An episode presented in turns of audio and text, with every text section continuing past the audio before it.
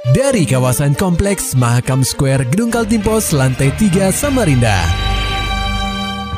96,8 KPFM. Kita akan ikuti program KP Flash News. Pendengar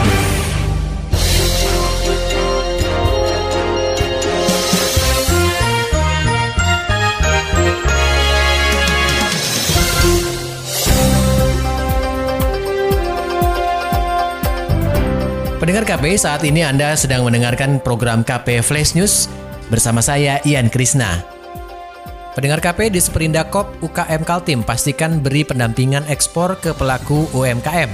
Berikut laporan reporter KPFM Samarinda Maulani Al-Amin. Pendengar KP, Dinas Perindustrian Perdagangan, Koperasi dan UKM atau Disperindakop dan UKM Kaltim memastikan pelaku UMKM bisa melahirkan produk ekspor yang dapat dijual di pasar internasional.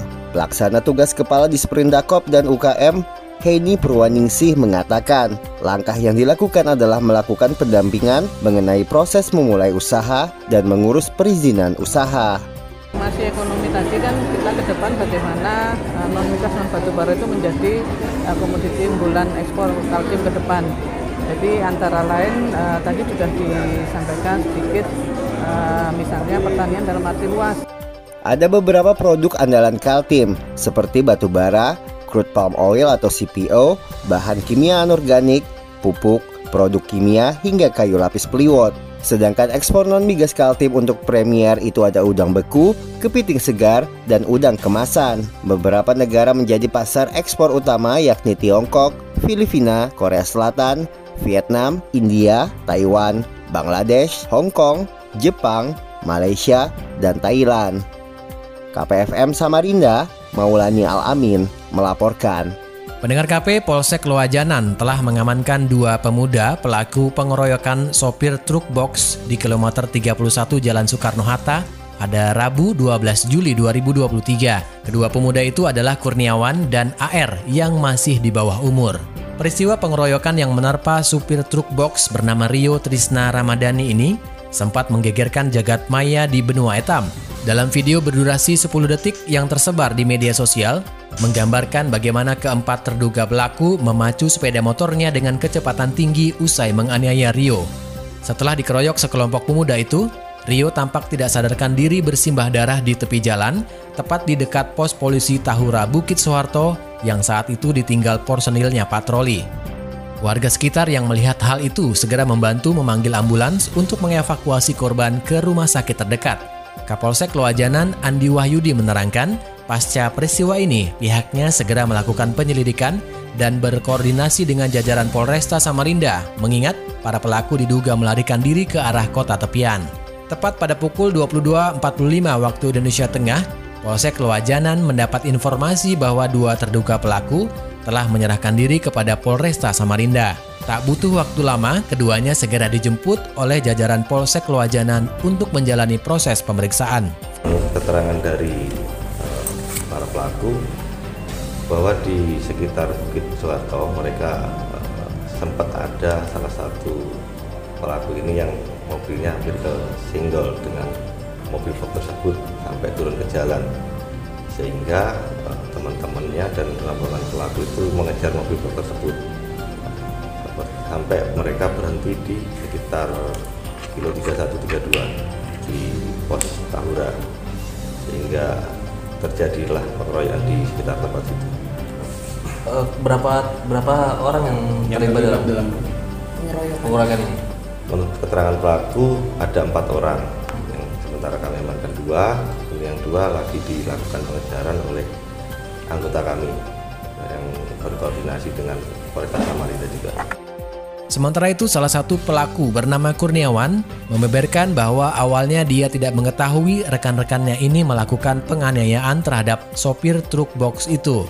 Kurniawan menerangkan bahwa permasalahan ini bermula ketika dia sedang San Mori bersama ketiga temannya. Di perjalanan dari Tahu Semedang menuju Samarinda, tepatnya di Bukit Soeharto, salah satu rekannya yang masih di bawah umur itu nyaris disenggol oleh kendaraan korban hingga masuk ke semak-semak.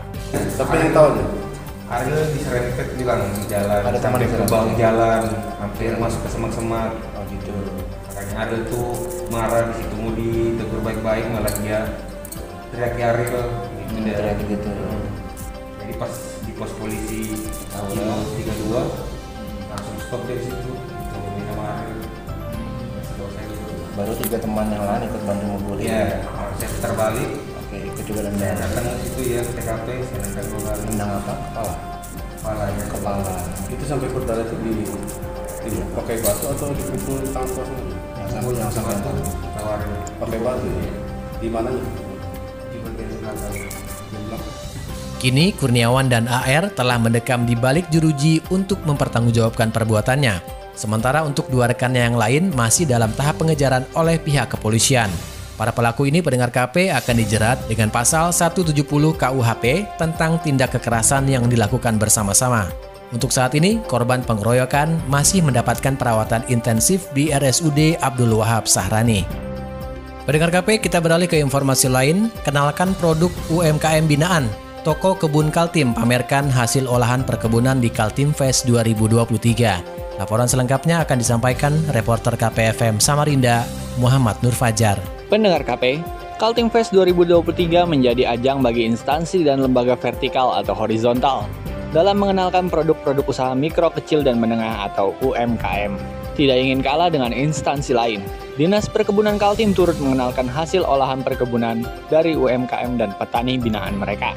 Stand yang diberi nama Toko Kebun Kaltim itu tampak dihiasi dengan produk-produk olahan perkebunan dari petani di benua etam, Contohnya seperti olahan gula aren dan gula semut, lada, turunan kelapa sawit dan minyak kelapa, kakao, kopi, serta berbagai minuman herbal yang terbuat dari kunyit, jahe, dan beras kencur.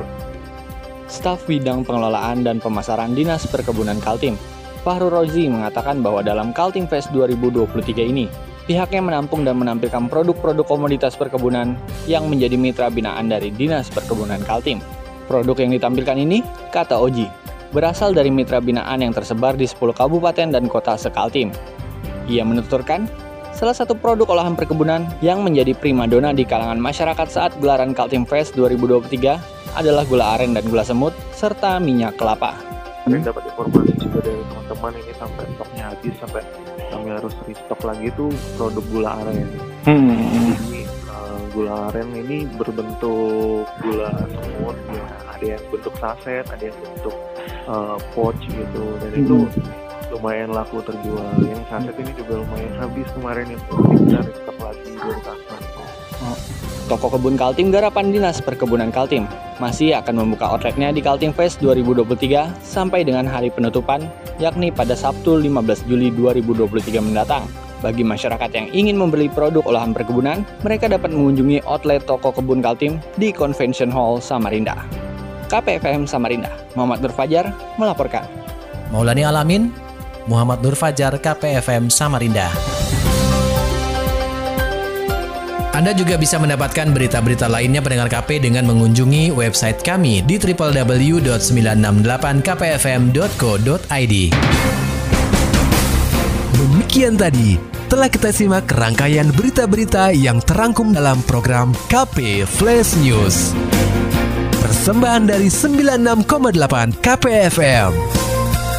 Terima kasih dan sampai jumpa.